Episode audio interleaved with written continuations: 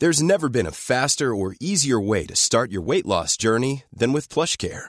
PlushCare accepts most insurance plans and gives you online access to board-certified physicians who can prescribe FDA-approved weight loss medications like Wegovy and Zepbound for those who qualify. Take charge of your health and speak with a board-certified physician about a weight loss plan that's right for you.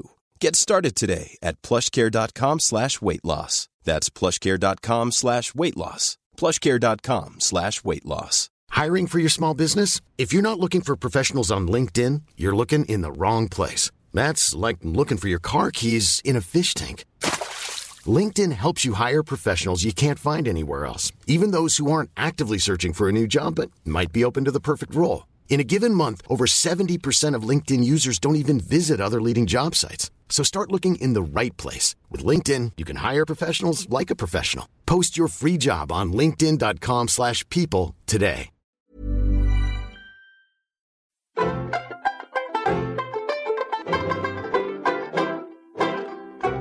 Hello and welcome to Seriously, the New Statesman podcast that takes pop culture seriously. I'm Caroline Crampton. And I'm Anna Leszkiewicz. This week, we're talking about the new St. Vincent album, Masseduction, and the latest Louis Theroux documentaries on the BBC. Caroline has also watched the HBO miniseries Big Little Lies for the first time, so she'll be talking about how that went later in the show.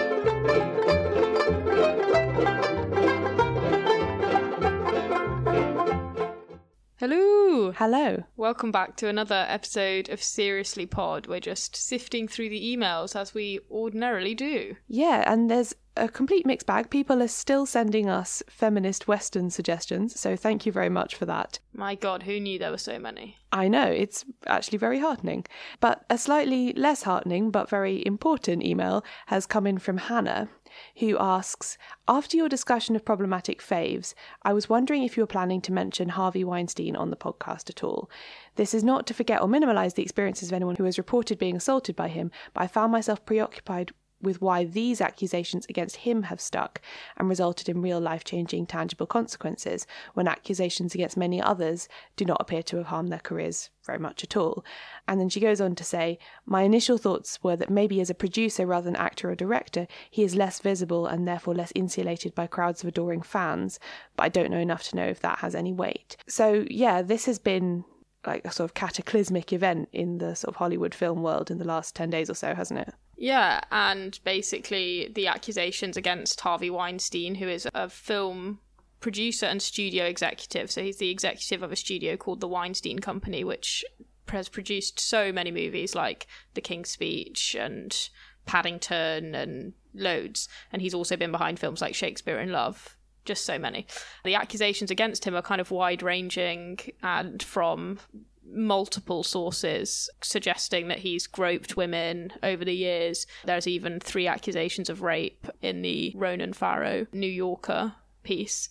So I think that is part of what Hannah's talking about, which is that there's just so many people who have come forward with claims against Weinstein, right? And it means that it's very, very difficult for people to pretend that you know or we don't know what really happened or to say you know that's for that family to deal with that's behind their closed doors because it's just so many people and so many very very famous people and so many people that he worked with it's just a real stain against him that he can't deny yeah, definitely. It's not something he can brush off. The magnitude of it is such now that the Metropolitan Police in the UK are investigating various historic allegations of mm-hmm. rape and mm-hmm. so on. You know, it's now a lot bigger than something that just like a statement from a studio mm-hmm. could brush off. So, yeah, I think that's one thing. But I also do think she's got a point that whilst we can all acknowledge in an abstract sense that he's a very powerful producer and executive, I don't think anyone is like a fan of Harvey Weinstein. It's mm. not like you see his face on screen and you feel invested in his personality and his narrative and stuff. And therefore, it's not necessarily difficult for people to accept that he individually made done yeah. these things. Whereas, uh, like we talked about in the problematic fave episode, I think it is harder when you feel like you have a personal investment in the personal art, you know. Mm-hmm. Of someone to then go, oh, okay, right, but they are a really, really bad person who's harmed a lot of people. Yeah. Totally. And the thing with accusations against Woody Allen, Roman Polanski, Bill Cosby, they've had such massive existing fan bases that nobody wants to be the person to say, hey, this guy that you love is actually terrible. Um, whereas I guess people have felt a little bit more able to say that about Weinstein. I think one thing that I wrote a piece about for the New Statesman is that Weinstein's studio has struggled in the last two years to actually produce the kinds of films that it is Yeah. known for producing. So that might play into like, it's obviously not the whole story, but that might play into a little bit of why these accusations have come out now because some of his power had slipped from his fingers in the last couple of years. So it maybe made people feel more able to say things about him without losing massive important jobs. And the conversation about sexual assault has just moved on, which is the one kind of positive, I guess, that you can glean from this mess of a situation is that people do feel slightly more able to come out and say, this happened to me and it was this man that did it. But yeah, it's a whole mess. It's very complicated. It's a huge mess, and I don't know about you, but I've found social media generally very upsetting in the last mm. week or so, just because, you know, lots of people quite rightly sharing their own experiences, which is hard to read, but also an awful lot of other people telling them that they shouldn't be sharing those experiences or shouldn't think what they do and all that kind of mm. thing. Whilst I am pro all of this being out in the open, definitely, it also does expose quite how far there is to go in this kind of discourse, mm, Totally. Which makes me feel a bit weary, to be honest. It's just been relentless. Obviously, it's great to see people having these conversations, but also sometimes you have to take a break from it because it is really, really exhausting, you know, especially for people who've had any sort of experience with sexual assault, which is almost every woman I know, I think. So it's been a difficult week to be on the internet and consuming pop culture. So I guess that's all we have to say on the guy. Yeah, Shall we move on? let's move on. Let's move on to something more cheerful. So, the first thing we're going to talk about this week is an album. Masseduction is the fifth album by St. Vincent, the stage name of singer songwriter Annie Clark. It came out on 13th of October 2017, and despite being hailed as more of a pop crossover work, it has been described as having a grimy acid aesthetic by BuzzFeed. The first single, New York, is unusually for St. Vincent a piano ballad and was produced by Jack Antonoff, who's also worked on recent records with Lorde and Taylor Swift. New York isn't New York without you, love. So far and a few blocks to be so low. And if I call you from First Avenue, where you're the only other sucker in the city who can handle me. So I have been listening to this album for a few weeks because I was lucky enough to get it early. And I'm not someone who's known much about St. Vincent or really had much of a familiarity with her other records. But there was quite a lot of hype around this record, and it was really sort of being described as her best work yet in a few pieces that I read. So I did check it out, and I have to say, it's amazing. It's very layered and very textured and very complex, which makes it very hard to talk about, I think, because I'm I haven't got that extent of music vocabulary. But I know that I like it. and I know that it's kind of confusing and amazing and atmospheric. Yeah, I know what you mean. I have a bit of. I think I really liked her previous album, but I don't really know much about the first 3 Mm-hmm. And I was also quite excited about this. I've been on a really good roll with music in the last few months. I mean, in terms of new music, I'm not often that good at like keeping up with the new music. Mm-hmm. So I was quite excited for this. And yeah, I, I don't know. I was talking to a friend in the pub about it last night, and I was like, I know that I like it, and I know that it's different to everything else I'm listening to at the moment, but I'm not doing a very good job of explaining why that is. I do think though that I may be a little bit overdosed on Jack Antonoff at the moment. Yeah, sure. I don't think his presence is very heavy on this record. It's not. I mean, it's noticeable in in the first single, New York, mm-hmm. which does have some. I don't know. I listened to it for the first time and I was like, oh, this sounds like Lorde in some ways. Yeah, it's got the kind of like bouncy keys that some of Swift and Lorde have in their singles that are produced by him. But I think overall the album ha- is so, much grimier and more distorted than anything Jack Antonoff. I mean, I know that he's someone who uses a lot of layering of sounds and you know weird noises which we learnt from that Lorde song exploder episode we Yes. mentioned on the podcast he does you know use all these different random snippets and put them together to create a greater depth of sound but aside from that similarity, I think this is just so much weirder and like more discordant than anything he normally works on. So for me, I, I didn't feel overwhelmed by his appearance. Hmm. Annie Clark is an incredible guitarist, among other things. And whilst you get more of that on previous albums and also often live, you know, she plays incredibly live, I feel like on this album, I don't know, a lot more of it is in the background and, as you say, looped and treated and interesting. Mm-hmm. Filters have been put on it. I don't know how you describe those things, but it's in some places you're like, well, that probably is a guitar, but I don't really know how, which is so interesting. Yeah, one thing I really liked on this is how sometimes certain instruments sound like something else. So there are lots of, I think one of my favourite things about this album is that there are moments that feel very, for want of a better word, transcendent and almost religious because there are these moments where you get, I don't know, like synths that sound like violins and guitars that mm. sound like pealing bells. And then you do get actual violins and the occasional bell and things like that in there as well but you get this ethereal sort of note. I've noticed them on like "Hang on Me," where Yes, there's very kind much. of like yeah, it opens the album, but at the towards the end of that song, there's a lot of she says like "Come all you wasted, wretched and scorned," you know, and it kind of has that "Come all you faithful" almost vibe. There are lots of kind of spoken word little bits, like on "Los Ageless" and "Savior," that feel to me a bit like confessions, if that makes sense. Mm. And like the end of smoking section where she says it's not the end over and over again, that feels very like transcendent to me. And the in- obviously the the instrumentation is a huge part of gi- giving you that feeling. our friend and previous Seriously contributor, Laura Snapes, did, wrote an amazing profile of St. Mm. Vincent for BuzzFeed a few weeks ago. And there was a quote in that that really came back to me when I was listening to the music. Laura writes, she hoped there will be no mistaking her intent with her new record, which is, quote, so first person and sad. Yeah.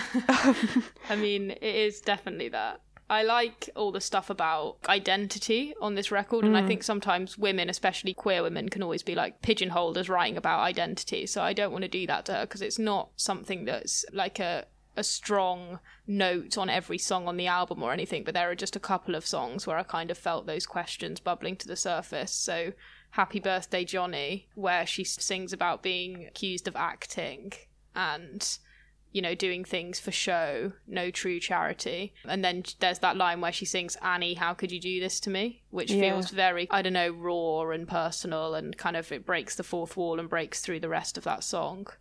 And you kind of get it even on like Savior, which is a song that's basically about like sexual role play, where she's dressing up as like a nurse and a teacher and a nun and a policewoman and she says like none of this shit fits hmm. about all these different outfits. And you know it can feel a bit heavy-handed to be like oh yeah like she can't find her true self or whatever. But there's some nice playing with those questions of like public persona and private persona on this record. It's completely fascinating. And I, I'm slightly hesitant talking about it almost because I don't feel like I know all of it yet.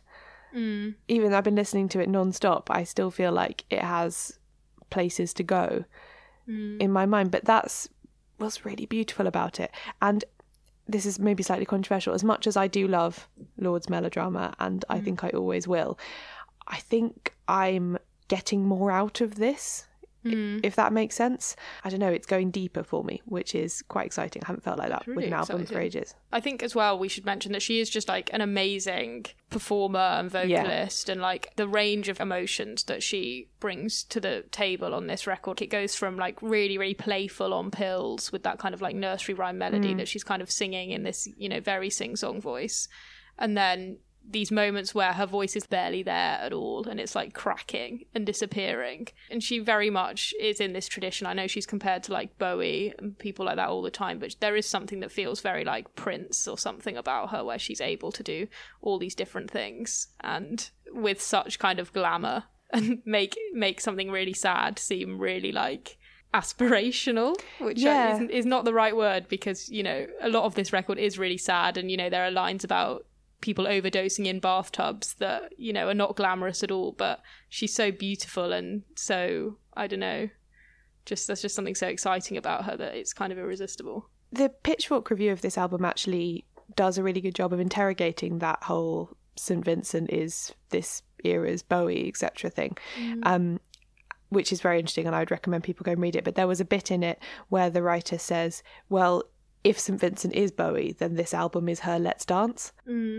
That's which I thought was a really interesting point, sort of placing it in progression of an artist's work.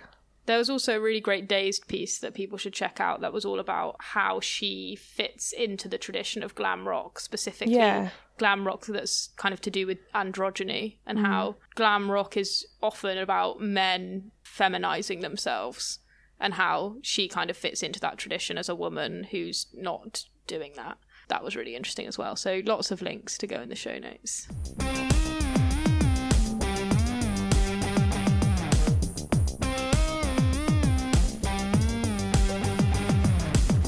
In the never comes. In the mothers milk their young.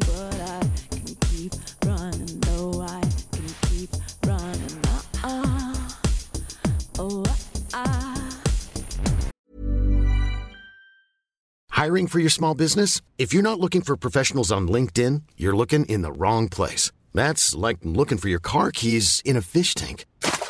LinkedIn helps you hire professionals you can't find anywhere else, even those who aren't actively searching for a new job but might be open to the perfect role. In a given month, over 70% of LinkedIn users don't even visit other leading job sites. So start looking in the right place. With LinkedIn, you can hire professionals like a professional. Post your free job on linkedin.com/people slash people today. Hey there, it's Michelle Norris. I'm host of a podcast called Your Mama's Kitchen. When I travel, I'm usually looking for a way to find a taste of home when I'm not at home. And one of the things I love to do when I am at home is entertain. And Airbnb allows me to do that. When I was in California recently, I rented a house that had a great kitchen. And when we were sitting around the table, we're all thinking, we're in someone else's house. Someone could be in all of our homes as well. If you have a home, but you're not always at home, you have an Airbnb. Your home might be worth more than you think. Find out how much at airbnb.com/slash host. Hey y'all, Darius Rucker here. You know, a lot of people ask me, what inspires your music? And one of the big things is a strong sense of place. That's why I love my home state of South Carolina and want to share the awesome things it has to offer. From the beautiful mountains down to the sunny coast, it's got it all. Not to mention two of my personal favorites great golf and amazing food. Come see why I love this place. Visit discoversouthcarolina.com.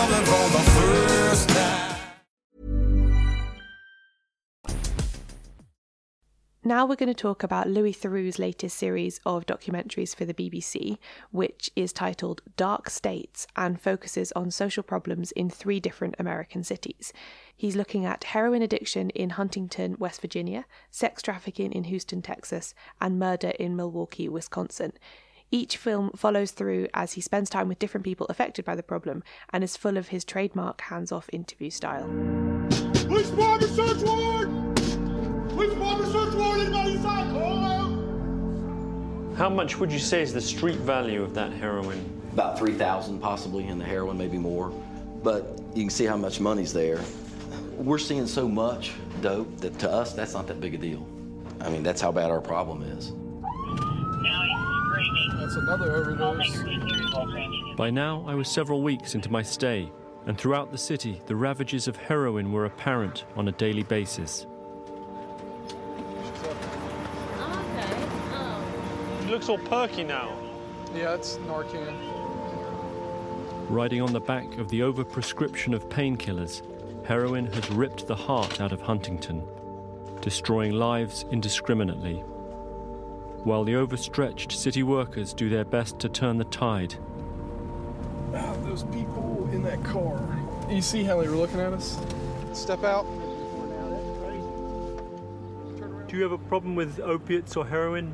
Yeah, I struggled with it. Yeah. Like a contagion, it has left almost no one's life untouched. So the first one was this one about heroin addiction in West Virginia. Huntington is what they call a tri-state town, right? Because it's kind of on the intersection between these three states and one of the things that I thought is great about this look at heroin addiction in Huntington is the way that he kind of explains how that is a hangover from the town's very specific history, which is that it's an industrial town and had a lot of people doing manual labor and sustaining injuries at work and medicating with prescribed painkillers. For many people in the town, that's the first step to becoming a serious drug addict. Yeah, I found that so interesting, especially when he was talking to someone from the emergency services who was explaining that I think she said something like 80% of the people they subsequently deal with who overdose and stuff started out with legal prescriptions for mm-hmm. pain medication mm-hmm. and then they talk through the, the film about how pharmaceutical companies massively exploited people's dependency on things like Percocet mm-hmm. by encouraging doctors very heavily to prescribe them. And then you end up with someone who maybe was already vulnerable in the start or maybe wasn't, but who runs out of their legal pain meds and so then has to go looking for something else because, you know, what other options have they got? Yeah, exactly. And then you end up in this situation where I think she said there are 49,000 people living in Huntington, and in the last year they've had 1,100 people die from overdoses, Wow. which is completely astonishing. Mm. But then, as with, I feel like all Louis Theroux documentaries, his modus is to show you, not necessarily to tell you. So they do a lot of driving round the town, and you you know you can see in the landscape the former industrial past that you mentioned and the kind of urban decay. And then, as ever, he focuses in on a few different stories. I think what's so great about his work is, or particularly this- this example, is that he finds people from very varied backgrounds. And I think Yeah, that definitely. ended up being the thing that hit home to me the most is how by showing us people from all these different backgrounds how it was really indiscriminate this addiction. And we mm. do meet a woman who's in recovery who seems to be doing very well with her recovery who's pregnant. Her story is very much one of like having everything she needed, but also having access to her father's painkillers because everyone else was doing it from when she was about 12 years old, taking those painkillers. And you just think 12, like people don't even have a chance. Nobody's mature enough to resist an addiction at 12. If the social conditions are there that everyone is that you know is doing it and you have extremely easy access to free drugs and no one to tell you how dangerous it is and no one to help you to stop, then what chance do you have, really? that was something I thought was so interesting about this. The fact that we see that woman who, as far as we can tell, comes from a pretty stable middle class mm-hmm. Family. Ditto the woman who's maybe the main focus of the program, uh, called Cotilia, who at one point we go and visit her great uncle who brought her up, and he lives on this really nice farm out in the country and he obviously loves her very very much and you know would do anything for her. So he's really in a very subtle way busting the myth that oh drug addicts are like society's dropouts Yeah. lots of other social problems lead them to this point and this film kind of says no drug addiction is so powerful that it can overcome anything else good that you might have going on Totally. I think one of the stories that really I found absolutely amazing is the story of this guy who was married and deep in a heroin addiction with his wife and had been in jail for like stealing a laptop and had really been an addict for a serious mm. amount of time. And we meet him in this documentary helping current addicts and trying to help them at least live a safe life, if not get on to recovery. The fact that he recovered from a heroin addiction that serious and he's a year sober when we talked to him in the documentary, I just thought was the most ridiculous achievement. It's like mm. incredible. And as you say, Louis has this very hands off interview style. So there's this guy in the back of his car telling him that he's been a year sober after like over a decade of not being able to do anything, barely even leave his home or, you know, his tent or whatever And he's like, not like, oh, congratulations or anything. He's just sat there like silently. And I wanted to scream and be like, he's done the world's most amazing thing. Tell him. Uh, but he didn't because that's his style. But that's kind of Louis' style, isn't it? So yeah, at the same time, someone's like, "Oh yeah, I've been a year sober. I had to leave my own wife in order to achieve that." He's like, "Oh, how did that feel?" And then at the same token, when Cotillia's telling him that her boyfriend, who is also her drug dealer, like keeps her like she's a pet and she mm. can't get away from him even though he beats her up, he's like, "Oh, that's sad." You know, Yeah. he's sort of weirdly emotionless Yeah, a lot of the time, which I know is for the point of showing you rather than putting his own feelings or narrative on things. But occasionally, like, yeah, with that example of the guy who'd managed to get sober, you feel like, well, you could say well done. That was a really harrowing moment that you just mentioned in the documentary where Cotillia asks her boyfriend to sort of leave the room because she's she says she's embarrassed or whatever and then as soon as he leaves the room she's sort of like you know this guy hits me and mm. I wouldn't be in this situation if I wasn't so addicted to heroin and if I didn't need him to supply it for me and him to pay my rent and get me good quality drugs and you know so on that conversation comes up a couple of times in the documentary and this is where I start to feel a bit sometimes nervous about Louis Theroux documentaries because he does say that Cotillia gave him permission to do this, but he just like straight up asks this guy like, "Oh, you hit Cotillia, you know, you broke her nose, didn't you?" And you worry about what happens when they go home that night after doing that interview. And I know that the point of these documentaries is not to help people, but to shed light on a problem and hope that there's like structural help as a result. But I felt very uncomfortable in some of those scenes because I worry about how much support they're giving their interviewees outside of what Yeah. we see. And it- the answer to that might be loads. I just don't know. And so you ethically mm. Worry about these people and you worry about people who are giving consent to things like being filmed doing drugs and stuff when they're so vulnerable and they're so deep in an addiction and a lot of the time they're actually high so they can't give properly fully formed consent on camera. And how does that work? Yeah, I thought that there's one scene where he's shadowing the emergency workers and they respond to a call of an OD of a woman mm. who's like lying on the floor mm. and you know they're helping her and I was like, wow, I could she have said yes to this in full knowledge? I don't know. It's definitely a very important film to watch. I definitely feel like I understand a lot more about drug addiction than I did before I watched it. But yeah, it, as you say with Louis Theroux, it's often quite on the edge of what you think is maybe appropriate or sensible. Yeah, and a lot of those questions come up in the second episode, which is about sex trafficking in Houston. And that scene with Cotillia talking about her abusive boyfriend who she's only staying with because she's got a serious drug addiction and needs somewhere to live. There are parallels to that in this sex trafficking one, which is a lot of Louis speaking to women who are in very, very difficult situations where they're semi in love with these pimps who control their entire lives. And they'll be talking about the abusive relationship they have with their pimps on camera. And I worry so much. You know, in one case, the pimp's in jail, so it feels kind of more okay. But in another, he's not, and you really worry for her safety at several points in the documentary. That's when those questions of ethics really worry me a bit. Yeah, I haven't watched that one yet, but I am very much intending mm. to. Yeah, it's very dark. It's very hard to watch.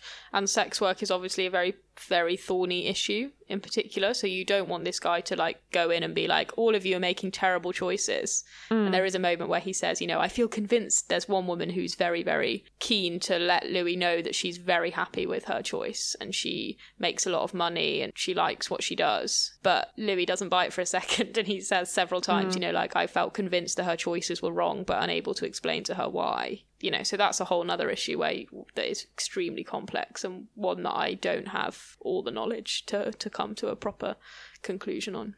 And then the final one is going to be on murder in milwaukee. And i don't know how that's going to play out in wisconsin but i'm excited to watch it. And I, even though i have all these problems and questions about louis Theroux documentaries i am always really excited to watch them. So we'll see how the series develops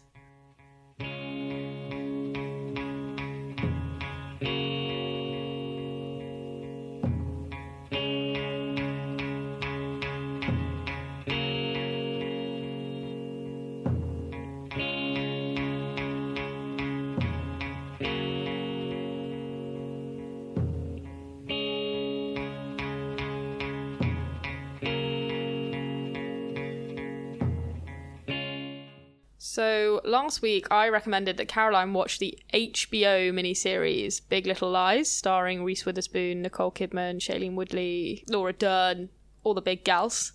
Caroline, what did you make of this creeping backwards murder mystery? I guess.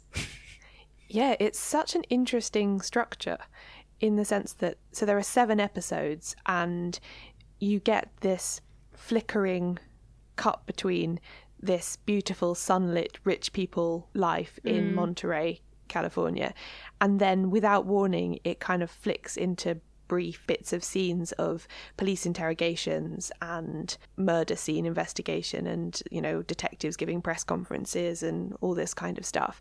So you know from the start that something dreadful has happened mm. but you don't necessarily know what or who. But people in the interrogation scenes keep using phrases like so are we calling this a murder then? Mm. And stuff like that. So you're like someone's been murdered but i don't know who.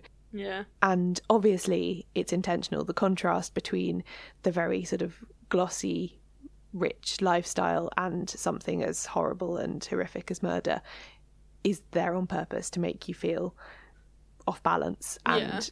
confused. But yeah it's really effective and I have to say, to start with, that was what kept me watching because I didn't immediately really connect with any of the characters or mm. I don't know. I think if it was just the like Monterey scenes and like Reese Witherspoon playing a sort of slightly spoilt woman, stay at home mum in her wealthy house, etc., etc., I would have been like, I didn't watch The Real Housewives of LA for a reason. I don't really like this. But because you know it's got this undercurrent of thriller and something else, Yeah. it becomes intriguing for that. I have to say, how dare you? uh, I absolutely love Reese Witherspoon in this. Madeline Martha McKenzie, my hero. I just think she's such a brilliant character. And in the first episode, I do think there's something of the. She just comes across as like a bit of a bitch and like maybe Yeah. not that interesting a character.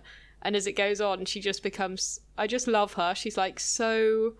Reese Witherspoon is brilliant in this very comic performance as this woman who has a perfect life and is like very, very controlling and very aggressive, but also has like a real kind streak in her and a real like Yeah. you know, obsession with defending the underdog, whether that's a play that no one wants to put on or the single mum who's moved into the area or what, you know, she's got this this streak in her that's kind of about justice. But she just gets some great lines and I really like when she says something like she says she gets she like loses it on the phone and she says like fuck you on the head or something. it's just so funny. I loved her. She's my idol, my queen. It was interesting seeing this so soon after seeing her in Home Again. Yeah. Because although obviously the two roles are different, I did think there was an extent to which her character in Big Little Lies is kind of like if her character in Home Again had made a sequence of different decisions, she could have ended up in this situation.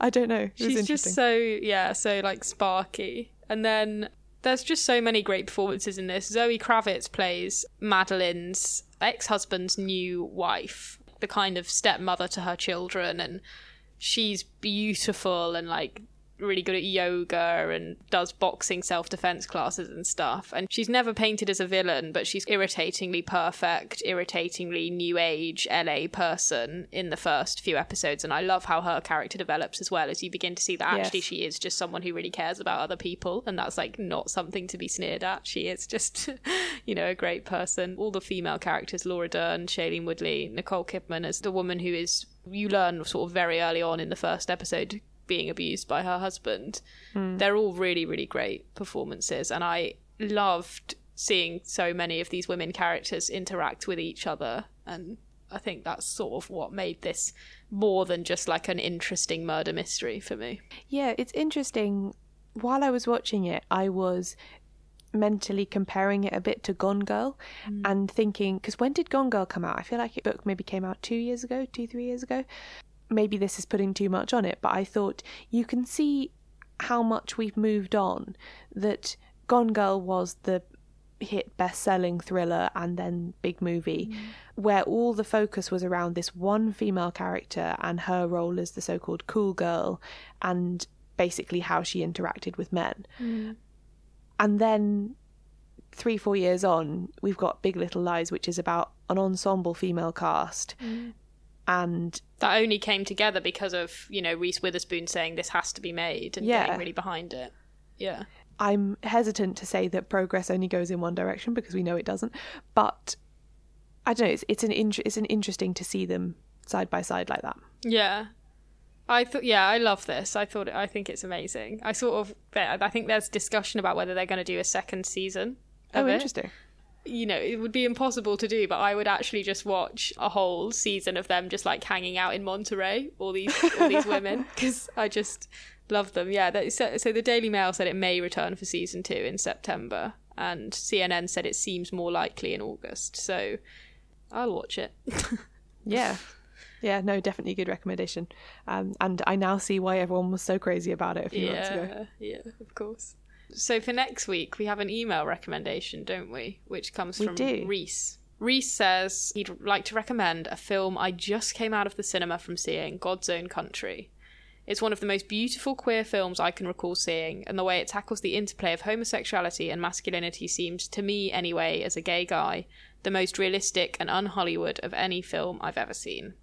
There are some really great performances, and it seems timely given the national shambles that is Brexit. I mean, that makes no sense to me as someone who hasn't seen the film, so I think we probably have to see see it to understand what Reese means by that last bit. I think I read a piece about it. I think it has a kind of immigration um, Okay. plot to that it. makes Yeah, sense. I think that's Um, what he means. I know lots of people that I really respect have adored this film, including Simran, who came on the podcast, and a few other people. And I've been wanting to see it for some time, and I just haven't made the trip to the cinema. So I'm really excited to do this for next week. Yes, Reese actually emailed a while ago, but it's still on release in picture houses and various independent cinemas, I think. So we're going to Yeah. try and catch it before it goes. And maybe you should do the same, listeners.